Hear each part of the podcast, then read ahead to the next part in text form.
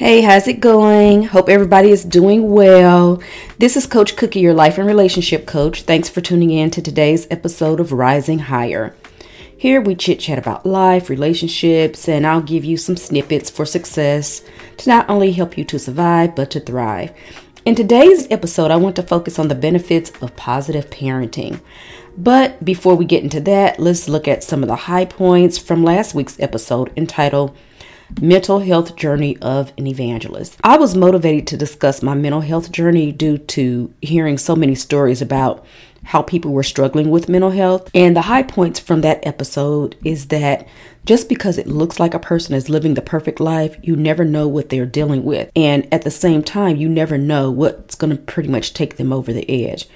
Everyone deals with mental health differently. So it looks one way with one person, but totally different with another person.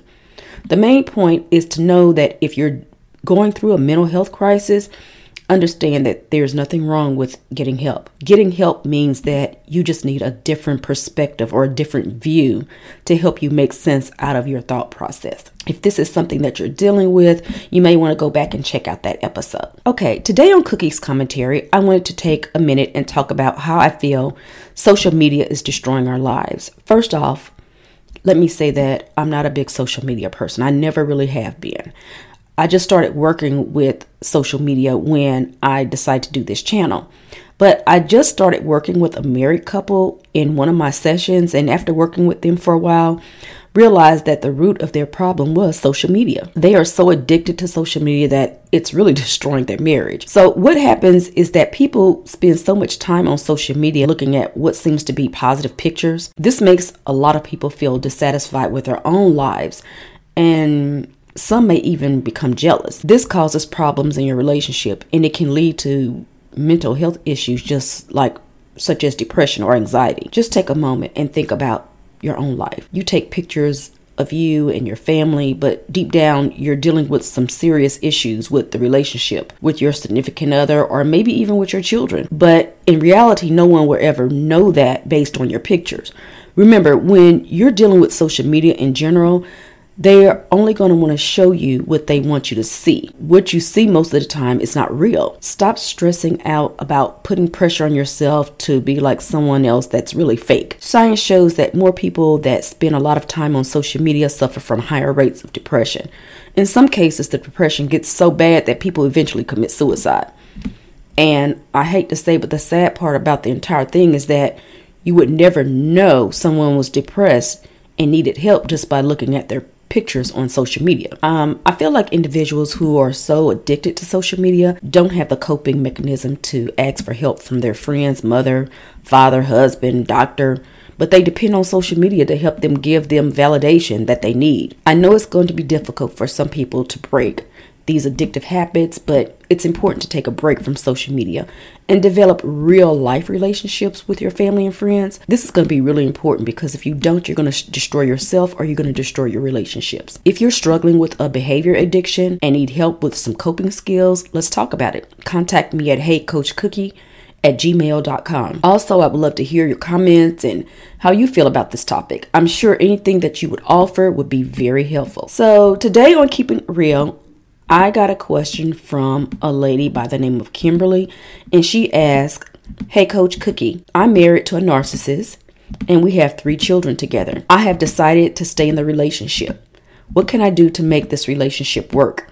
This is very different because most people that are in a toxic relationship with a, a person, someone with a personality disorder, usually they get out. Okay, so of course, staying in a relationship with a narcissist is not a healthy and not the most, not what most people actually do. However, I do want to say this there are some people who have children, finance problems, you know, it's their culture or maybe even religious beliefs. So there are some people out here who don't have a choice and are forced to stay in a in a toxic relationship with a narcissist.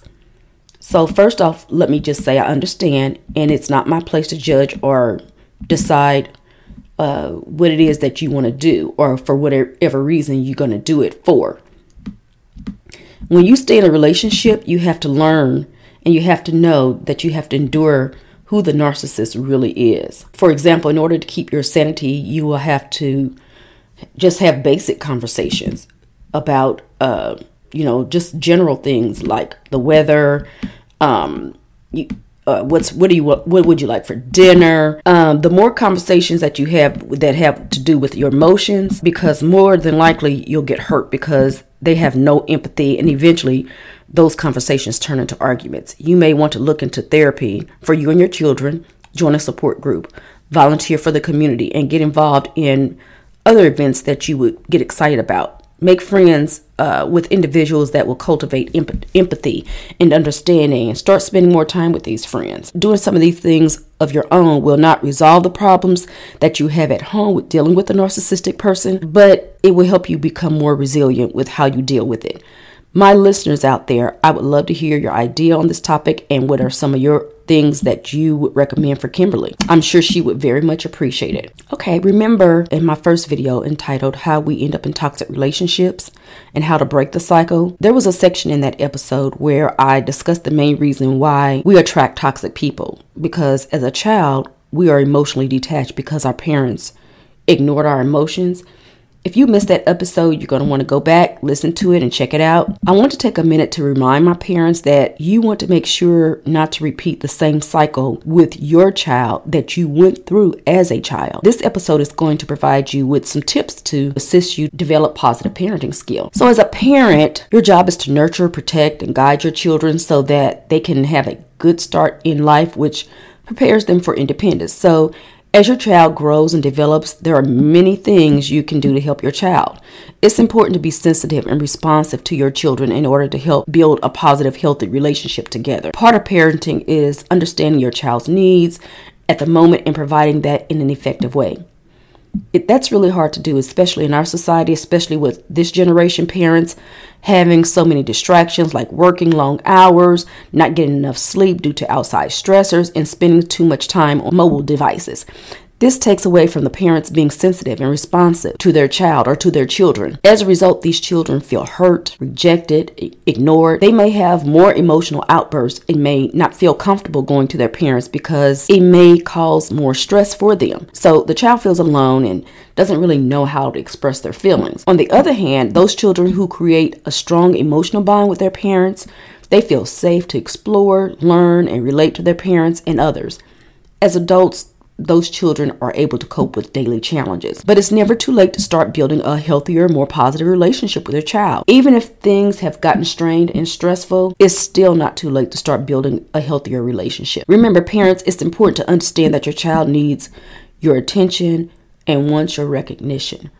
Remember to communicate to your child and let them know that they are valuable, they're important. That for older children, let them know that you are committed to building a stronger relationship with them and helping them to be successful and that you're on their side. Sometimes it can be tough to respond with sensitivity during tantrums, arguments, or other challenging times with your kids. Parents, listen to me. Don't get upset and respond by being irritable or aggressive yourself. Children will mimic that behavior, and when they do that, the negative cycle continues. When your child has tantrums, outbursts, Remember, this is only because they have learned that behavior from I hate to say it, more than likely they learned it they learned it from you and probably didn't realize it. So, it may take some time to change that behavior. So, parents, remember you have to be good self regulators because your children are watching you. You're not only trying to regulate your own emotions in the moment, but helping and teaching your child to manage their own emotions and behavior. When you engage with your child in a positive manner, you are building self esteem, confidence, and they learn self control. This will set a positive path that they will develop coping skills to help them with problem solving as a child.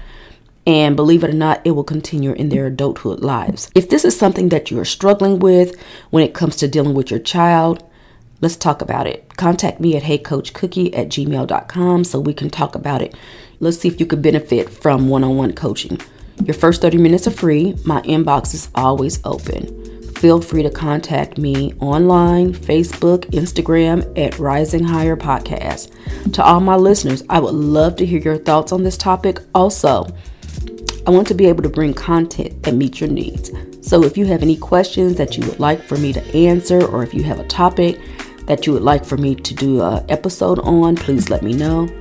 This is Coach Cookie reminding you to love yourself first as we rise higher together. Thank you. Talk to you soon.